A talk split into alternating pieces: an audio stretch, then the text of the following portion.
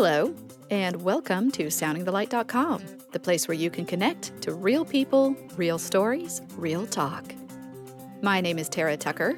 I am so glad to have you here.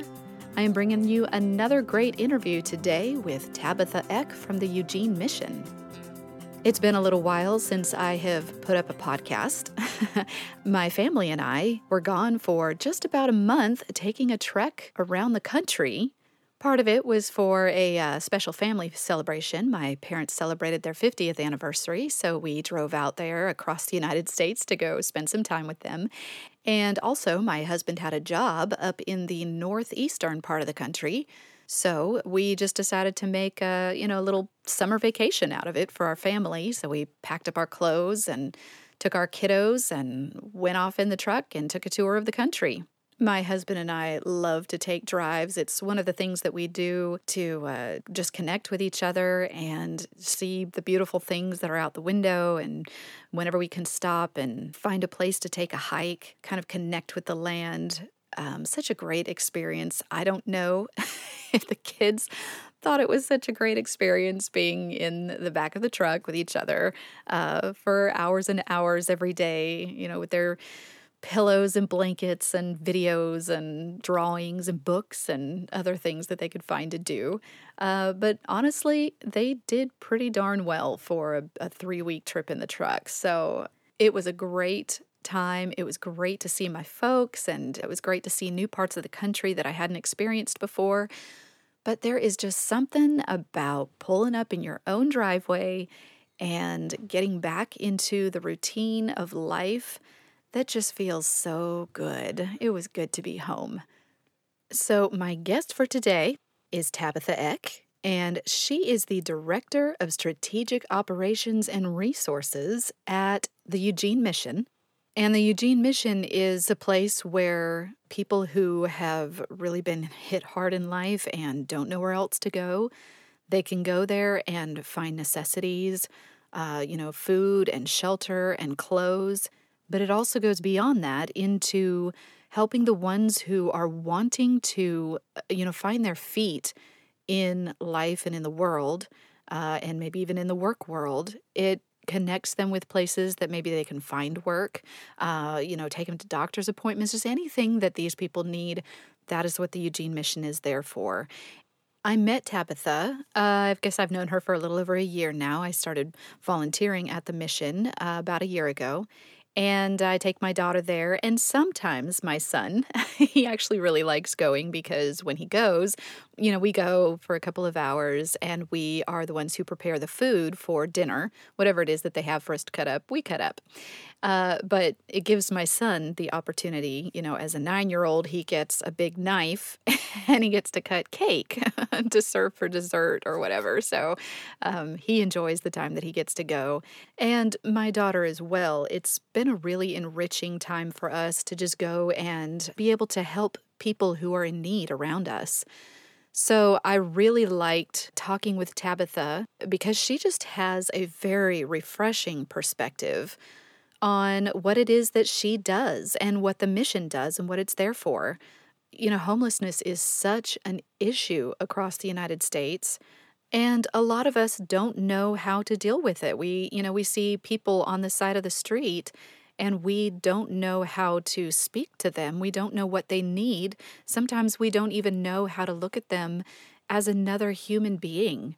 And so to be able to talk to Tabitha, hear her perspective, you know, and her experiences was very enlightening. And I hope that you take the time to listen to the entire interview. If you have ever been interested in learning how to connect to be a part of an organization that is reaching out and helping this uh, issue, this is just a very good and informative interview that you might get some very useful information out of. Uh, by the way, during the interview, we were sitting out in this beautiful little garden area that they have been working on for the past few years for um, the women's side of the uh, mission. But if you're sitting outside, you also get some outside noises. So, you know, there are some pops and crackles in the first few minutes of the interview and they go away. But, uh, you know, then I think we get a train and some cars. so, anyway, you'll at least feel like you were sitting out in that little garden with us. I hope you enjoy this interview with Tabitha Eck from the Eugene Mission. Hello, Hello. Tabitha, Hi. and welcome to Sounding the Light.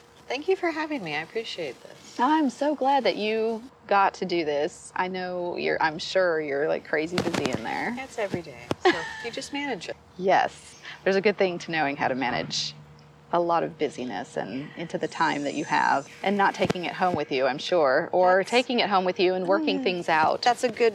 That's a really good comment because I actually work with with my husband in this work, and we've actually met and married in a workplace. So we've always worked together. really? So finding that work home life balance is a constant learning curve wow, for us. I bet it is. So turning off work so you can return to life with your family and all that stuff that happens when you're not at work, like real life, right? Yeah.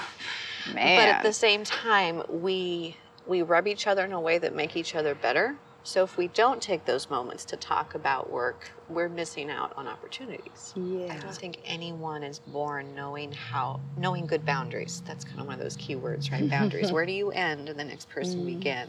And I'd say a list of volunteers and I tell them when I tell them I'm still struggling with this, but you you can't take the weight of what we do here home with you, mm-hmm. or you won't be a whole enough person to be who you need to be to your family. And this is probably the hardest, I would say, for those volunteers to end up working in moms and kids hmm. or with a very elderly population. Because you you're working with this human being in such need and you're looking at them like, why are you here? Can I not hmm. just take you home with me? And you can't. I'm very blunt about this with my volunteers is you can't take this home. Literally please don't take humans home with you. But secondarily how do you come and help and be a part of this work but then go home and be a whole you? So it's a constant learning curve. I'm four years into this. I'm still working on it. So Wow.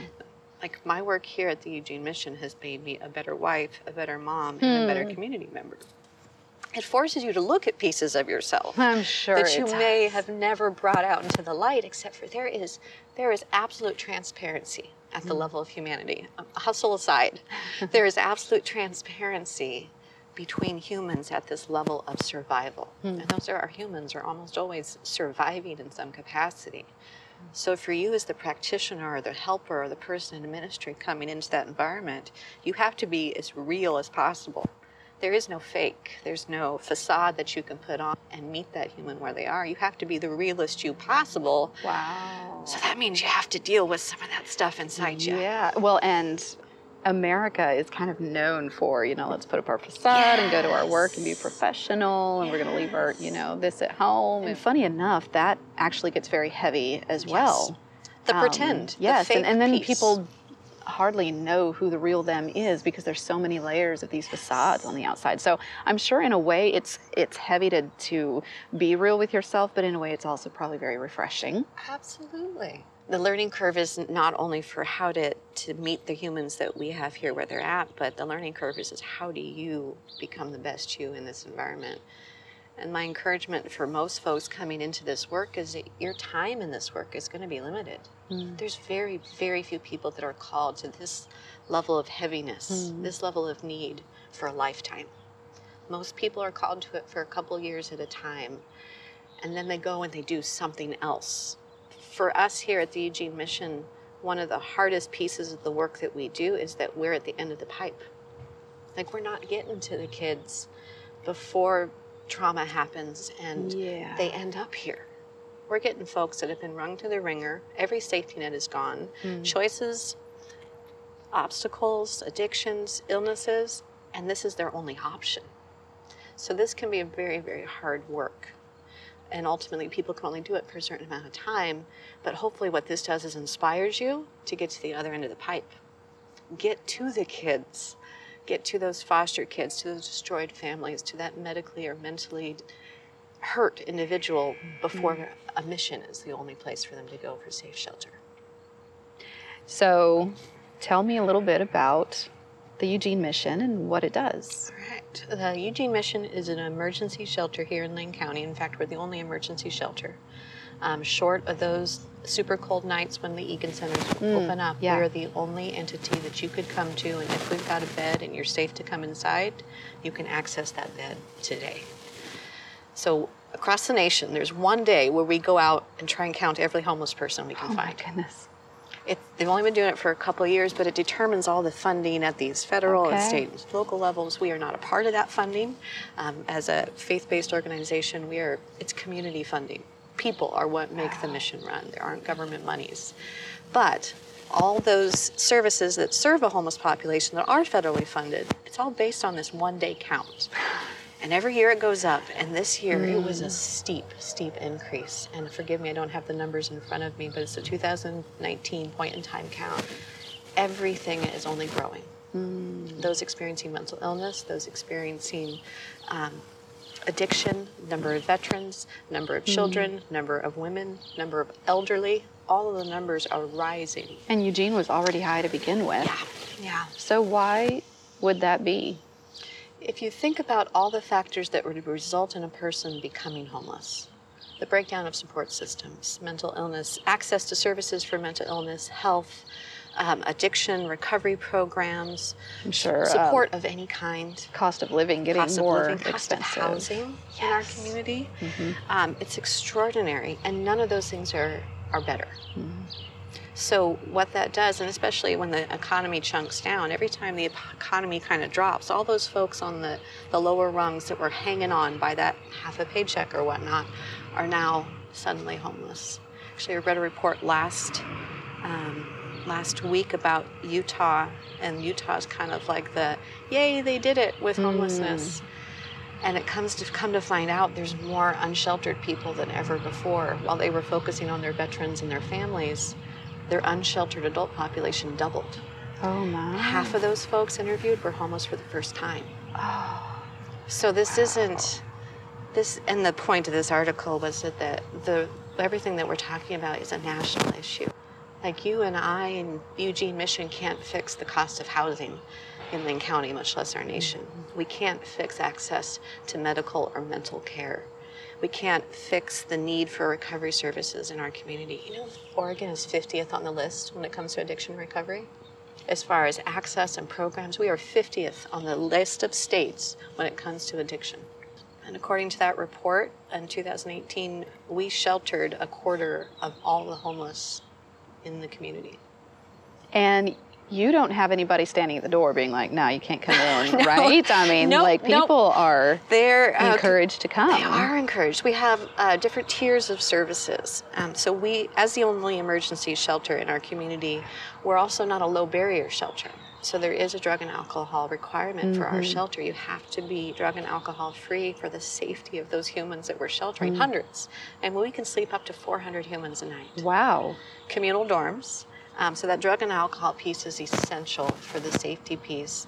And honestly, you, you do need to get clean. You have to find that clarity of body and thought to make any choices for yourself. Mm-hmm. But we also extend that hand out for folks that maybe aren't ready for to access shelter, but maybe they want meals and bathrooms, showers, clothing. So those day services are provided to anyone. The rule of thumb is you got to be safe, mm-hmm. but there's no drug and alcohol tests for that. And so we have those tiers, and then, then our tightest, most inmost tier is our Life Change program. So that is an 18 month program specifically designed to address the addiction piece. Which I've actually met a couple of the people and worked with for a little while. A couple of the people that had gone through that, and they were just they were lovely. It's just so people. fun to hear. Fun is the wrong word, but it is so impactful to hear their stories and to see their progress. Yeah. So for volunteers that are in the kitchen cons- consistently and they get to see that person come from day one, where maybe their substances haven't even cleared fully from their systems, to that that hmm. man or that woman being ready to head out into the world and be a successful community member.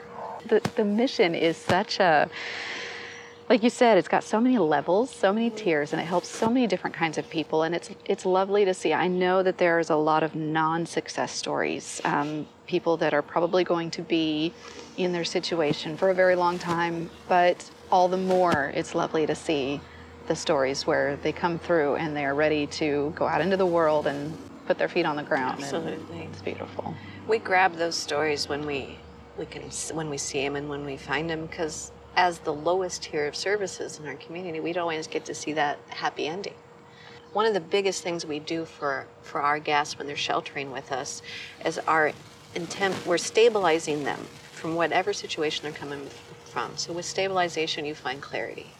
and then you can start to make choices and access resources. But what we do at that point with our folks is it's about how do we get you out of here?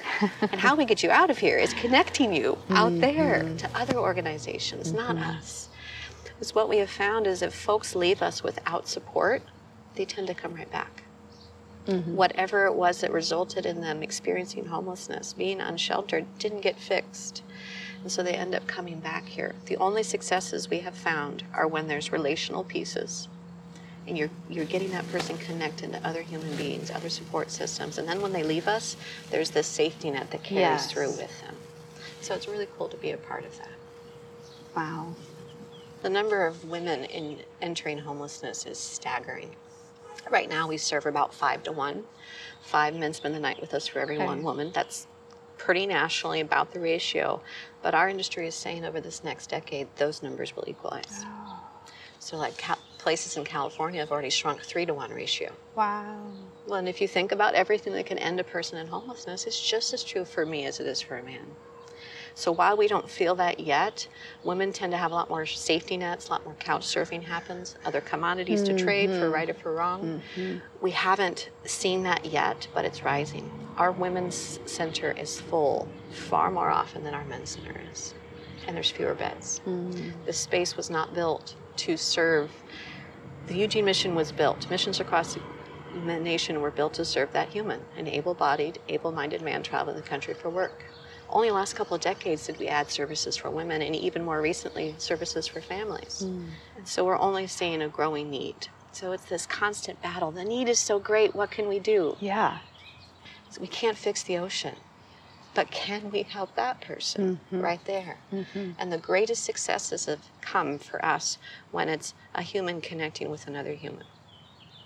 Not any brilliant program or wonderful thing like that. It's me as a human connecting with you as a human and encouraging you, listening to you, actually seeing you as another human being. And that is where we have found the most success for guests moving on. Hmm.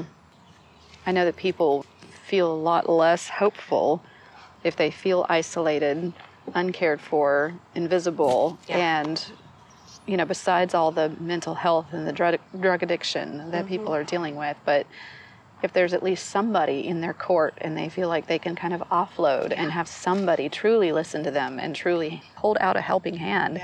So, how many people would you say that you feed every day?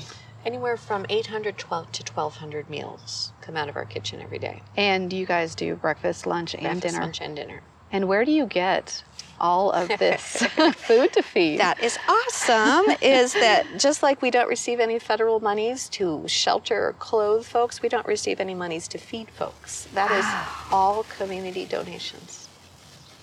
wow. So upwards of 1,200 meals a day. We tried to do the math, what that would be in a, a month. But the um, it's all community donations. It's like Iron Chef every day. Because you don't know what magical ingredients are going to come in. And we have drivers that go out, volunteers, they pick up from the stores dated, post dated mm. food, and they bring it here. We've got anyone from the community from seven to seven, seven days a week can bring their leftover church barbecue. Um, We've got mm. super couponers that go mm. out and super coupon for us. But all of those things can come into our kitchens and our kitchen staff. Seriously, it's like Iron Chef. What are we making today? but they do it. His budget's like a thousand bucks a month. And he hardly touches it. It's for things like um, when people donate livestock to us, there's costs associated with butchering, cutting, and wrapping. Things like plastic and foil and they don't get Yeah. necessarily donated. But the food that comes in our doors is tremendous. And our staff in that space have such a culinary background. We're talking decades, decades of culinary experience. It is good, tasting, nutritious food. Salad, fruit, the veggies, the starch, the protein in it. It's fun to see. Probably my biggest volunteer team as well. About 100 folks involved in that Wow. I didn't realize it was that big for It's huge. It's huge. Well, you got the drivers, you got the choppers, you got Uh-huh. the warehouse, and then three meals a day. Wow. Seven days a week. Yeah, I love now going into a store like uh, Trader Joe's. They, I think, are, are one of your normals. yes, they they're amazing. They've actually changed their language internally to refer to the food that comes to us rather than waste. It's for the Eugene mission. Because retail stores, you know, just have their labels and stuff. But Trader Joe's give us gives us upwards of nine hundred thousand dollars in product. It's That's amazing. it is amazing. That's one store. That's one store. I wish every store would Mm-hmm. um, think to use their quote unquote waste in Yes. those ways, but Trader Joe's is on top of it. So, do you find that you have a lot of people who are skeptical and, oh, you know, those homeless people, they could better themselves and, mm-hmm. you know, they don't have to be like this? How do you, when you come across that, how do you deal with that? How do I deal with that? There is this running kind of statement that why don't you just go get a job, or all they need is a mm-hmm. job. And while there might be a percentage of the folks we serve, or don't even come to us, a percentage of the population we're talking to, employment is what they need, there's a huge percentage for which that is not their primary need and even a reality in their world. So I actually took our entire Women's Center staff on a tour of the Men's Center just last month.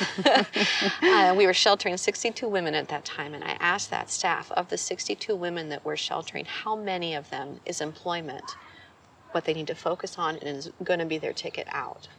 And they unanimously said two of the 62 women that we are sheltering right now, or were at that time, that is what they need to be focusing on. Our female population, we've found, um, equality aside, we do treat men and women differently. So women do have a lot more safety nets. It takes a lot for the Eugene mission, a mission, to be the only option of shelter for a woman. So that means there's nothing left. There's no safety nets. So our female population tends to be older and more hmm. physically and mentally fragile than their male counterparts. There's a lot of workers on the men's side we found, and there's other obstacles to them moving out of the mission. It's not mm-hmm. employment. They can get the jobs. There's other stuff mm-hmm. going on. For our ladies, though, so many of them are 50 plus, and it's not Oh, about wow. employment at that point.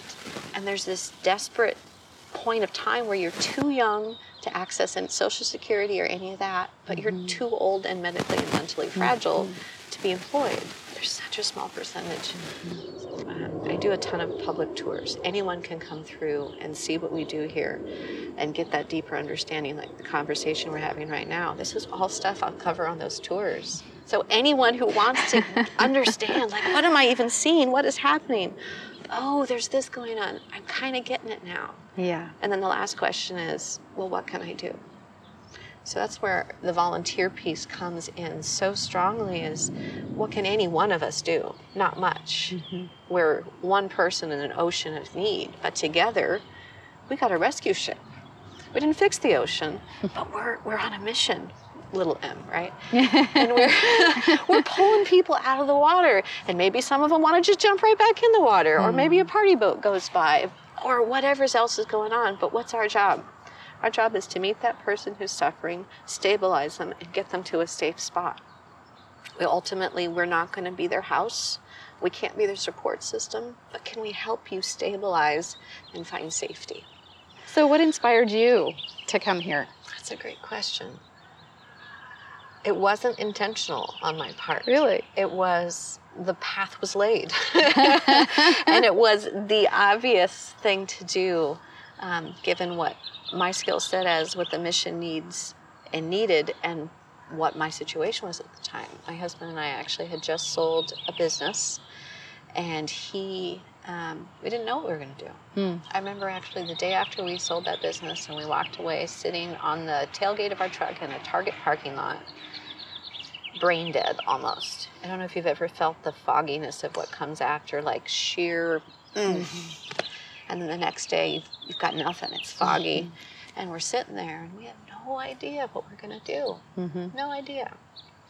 But within a couple of weeks, a position had opened up here at the mission um, for kitchen fella. And so my husband started volunteering here and then was hired on for that position. And it was a perfect fit for him. He loves food and he loves people. So here we have hundreds of people in need and food. Mm-hmm. All the food you could ever want, actually, to play with. Uh-huh. And then I started volunteering and doing different things. And about a year after that, I went full time marketing in the business world. But about a year after we sold that business, a position opened up here that was a really good fit for me, and it was that volunteer coordination. So my background was uh, business and event coordination and marketing, and somehow all of those fit really, really well into what it takes to wrangle humans hmm. for the good of our organization here. Mm-hmm. It just was a beautiful translation of the skill set I developed in the business world what would that mean at a nonprofit level? Hmm. So everything that I have ever done professionally on the business end has come into play here at the nonprofit end. Everything. Even things I studied in college that I never thought I would use, I have been able to use here at the mission in a variety of ways. That's interesting. It's really funny. So it was it wasn't a magical inspiration. There was no like voice from above saying go that way. It was like, oh, there's the next step and there's the next step and there's the next step. And to the point where we um, Marshall and I actually were here. The timing had to timing is beyond us, right? But you, I don't know if you know, we suffered a kitchen fire in 2016. Yes, I did know that. The entire kitchen burned down Whew. there was um, it reminds me so much of the esther story the esther story is so much in my head these days because the line for such a time as this where you don't know what you're being prepared for you don't know why you're being led here and you're in this position then there's comes this moment in time where like oh that's why you told me to go here so there was this moment in time where our entire kitchen shut down we're doing what 1200 meals a day Wow. We- Still, even, uh, we were a little bit lower then, so I'll say a thousand. We were doing a thousand meals Oh a day. Oh my gosh, that's then. still pretty amazing. Yes. and we had to set up a satellite kitchen behind another warehouse. We brought in a huge kitchen truck like we'd use in fire season to cook for firefighters. And for six months, while our kitchen was being rebuilt, we served out of the back of a warehouse in a kitchen truck, Wow. hundreds of people a day. wow. During that time period, my role shifted almost exclusively to the kitchen. That's I have a ton of background in restaurants. And then of course my husband was in place and our facilities director is astounding. It was not chance that the three of us were in place at that hmm. time to weather what the hmm. mission weathered at that time.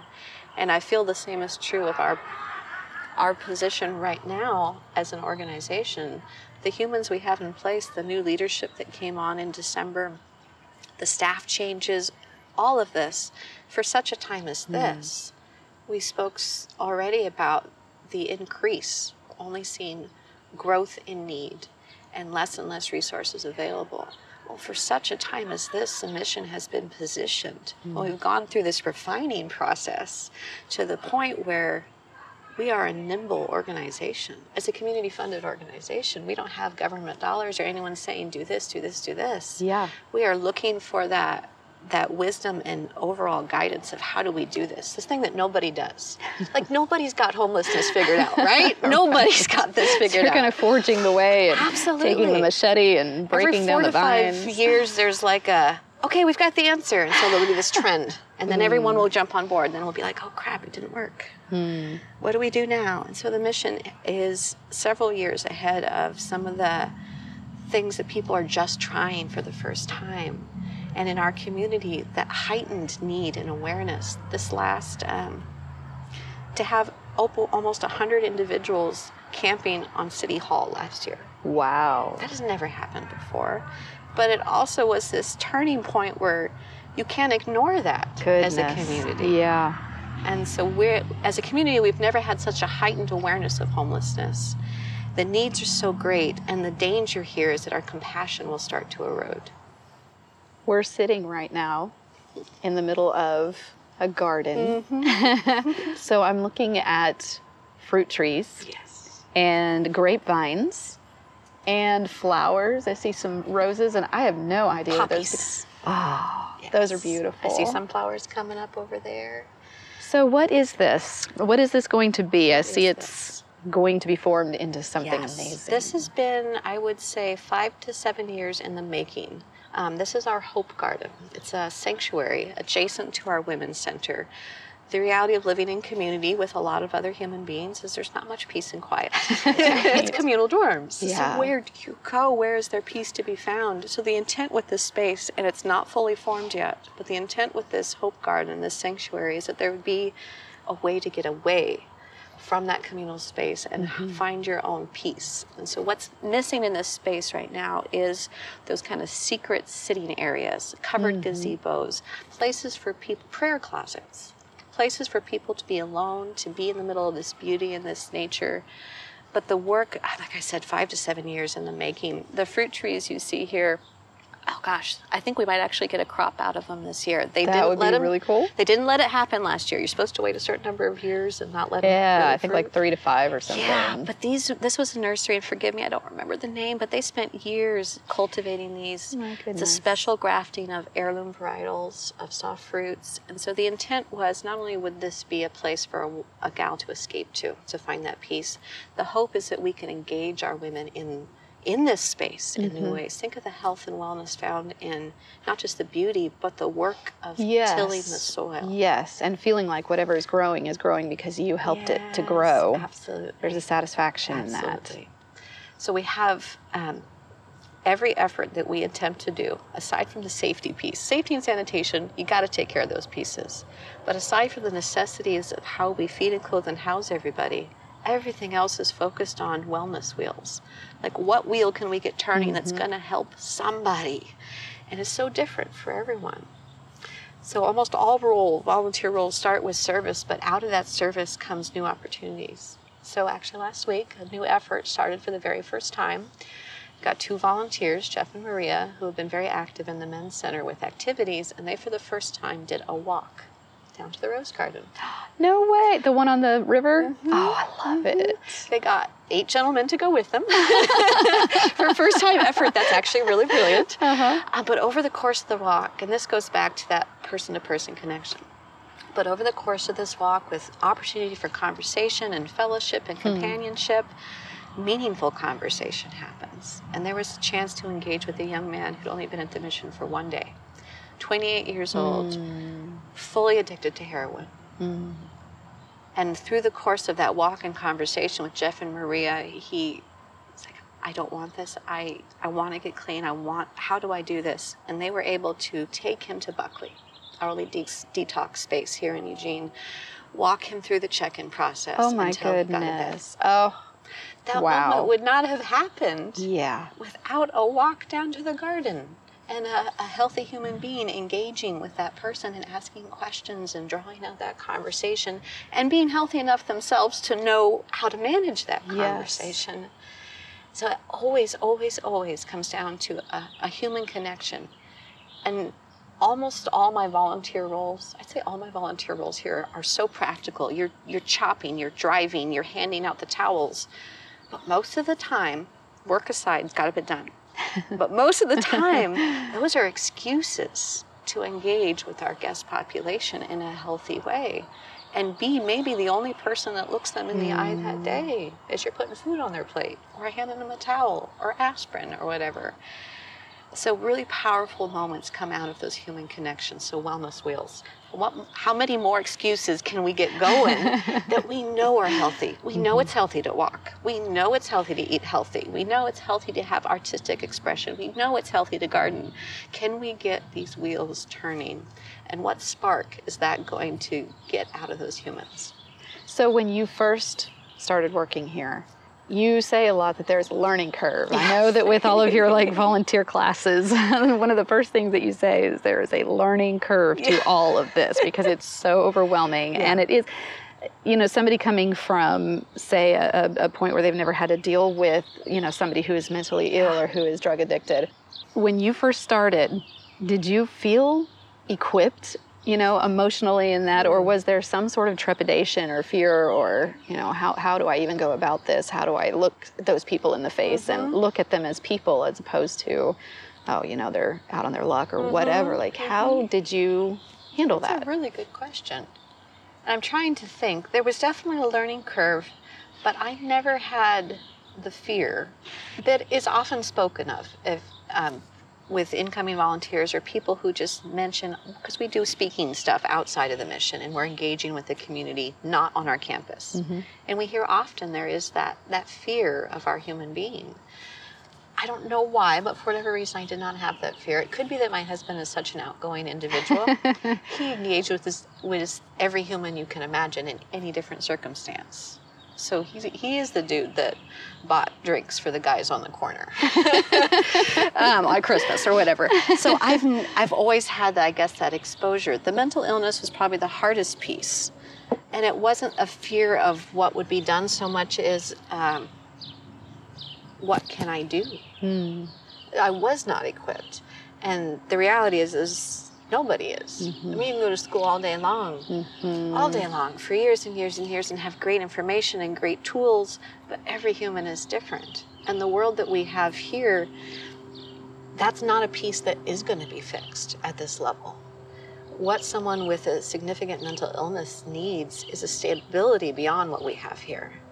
And they need years of intensive Yeah. processing, self-reflection, a, a therapist, like potentially medications. Like why we we might be able to connect you at a crisis level and like get you that what you need right this second. Mm-hmm. We're ultimately not a solution to mental illness. And so that was the learning curve for me because I'm a fixer. Mm. We all are, whether we mm-hmm. admit it or not. We're all mm-hmm. fixers, but I am a very solution-based individual. so to to hmm. see and engage with human beings and there to be absolutely no solution. I can't fix this. That was probably the biggest learning curve for me, and I kind of preach it in my volunteer orientations because we all are fixers. And if you're coming to the Eugene mission to volunteer, it's because you you care. Yeah. So, how do you manage that fixer part of yourself in the context of a problem you can't fix?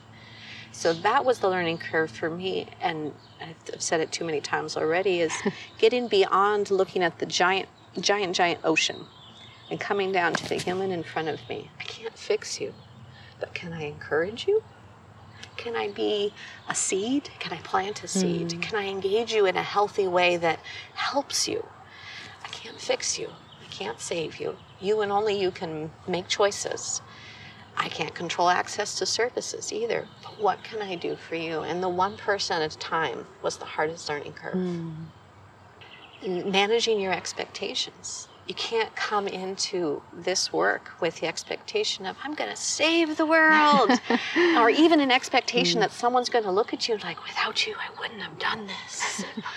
That does happen. It absolutely does happen. And almost every volunteer I engage with says they get more out of their volunteer experience than they give. Hmm. But if you come in with that expectation, it'll be just disappointment. You haven't done enough. You're not enough. And it can't ever be about you. It mm-hmm. can't. It has to be about the human in front of you. And is that person enough? Is the word of encouragement to that person is the hello to that person and remembering that person's ancient cat's name. Like those, I promise, have finite hmm. and infinite positive impact on those human beings. But you have the learning curve is is finding that as your criteria rather than this. Yes, we saved the world and we're finished. Yes. This world will never- the word finished thing, like, because we do. We find satisfaction in having a job that is finished. But it's like the laundry to me, you know? Yes, Like, it's like it's like that's why I like doing what I do with like video and stuff because Mm. once I'm done with it, it's like a finished project. Oh, I finished that. This Yes. is great. I can put this away Yes. and start on something new.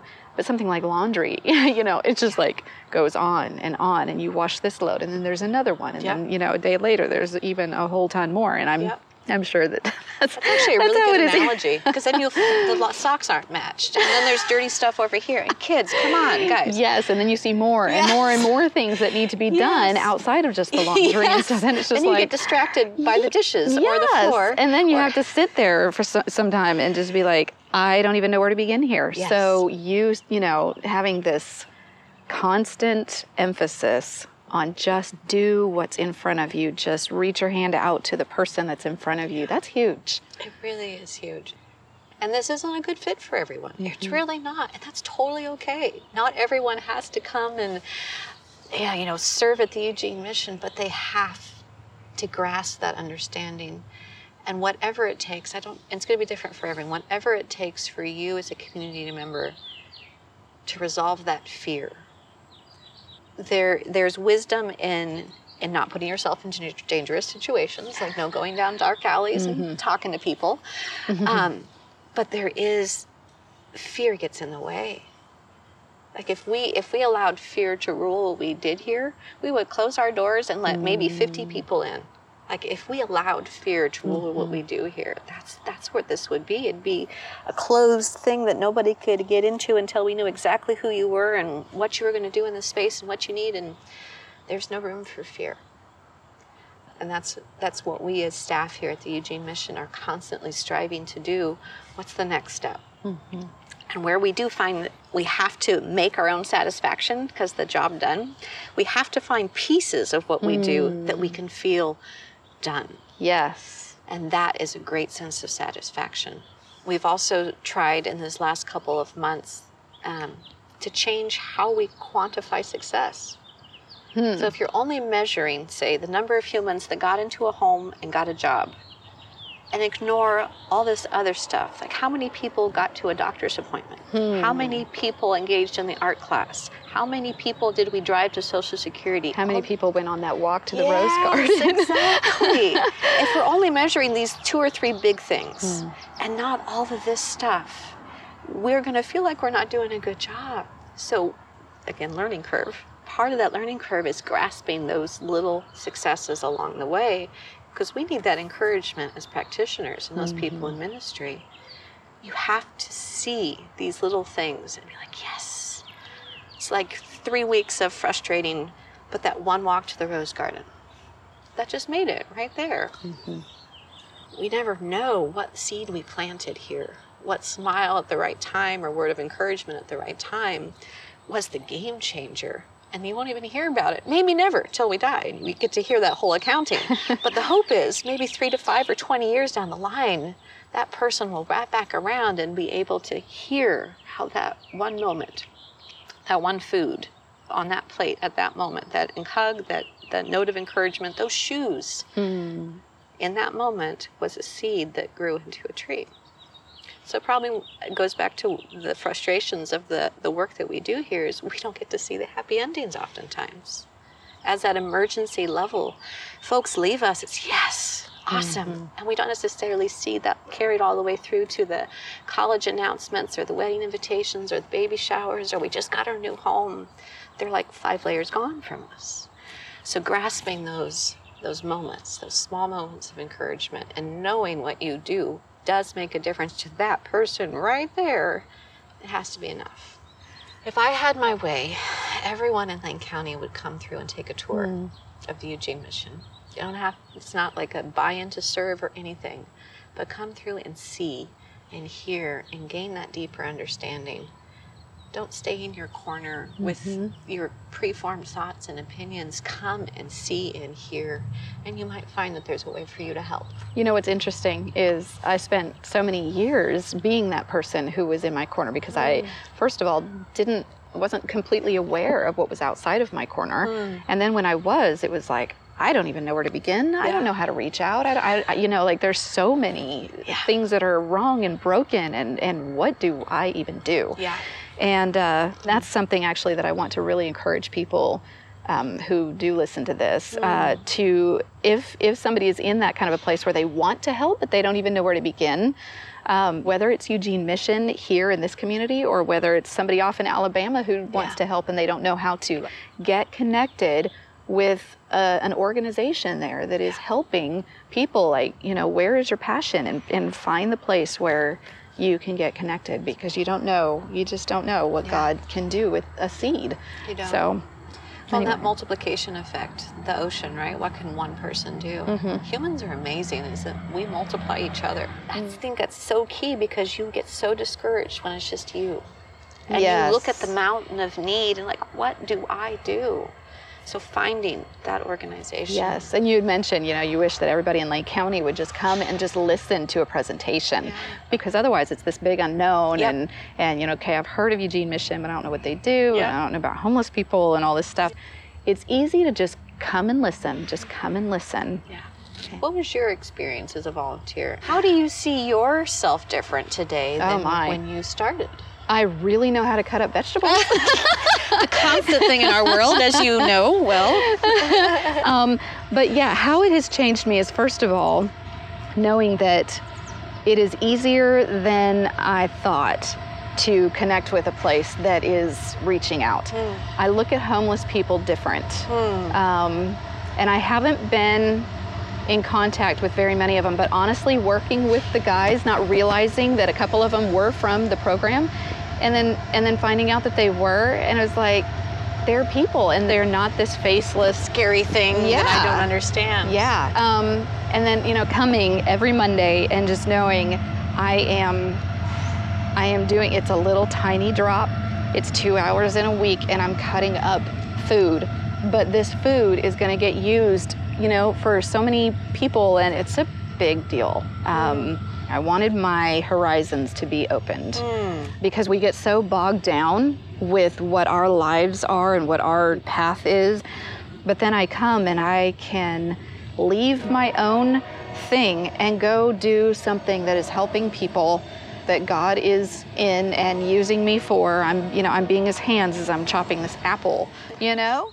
Tabitha, I just thank you so much for sharing. You're welcome. Um, this has been really just enlightening, and uh, thank you for being one of the ones that has reached out.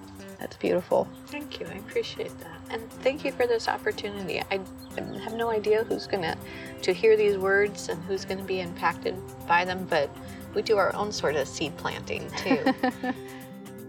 Thank you again so much for taking the time to listen to this today. I hope that it has helped you to know how to connect, to understand more about homelessness. And if you're in the Eugene area, if you do have a chance to go by the Eugene Mission, take a tour, listen to Tabitha or one of the other volunteer coordinators speak. It's very informative, it's very inspiring. If you are interested in learning more about the mission or maybe how you can connect with it, uh, you can go to www.eugenemission.org. Also, if you're listening from the podcast page, I have the link here to it that will make it very easy for you to just click on and go straight there. Also, if you want to keep in touch with Sounding the Light, I would love for you to head on over to my Facebook page. Uh, there's also the link for that here on this site. Uh, stay in touch with us, see what's what's coming up, and keep up to date. If there's anybody that you would like to hear from, if you have any questions, if you have any feedback, I would love to hear from you. Thank you so much again for hanging out with me today, and uh, come back soon. I will have another great interview here on soundingthelight.com. Have a wonderful day.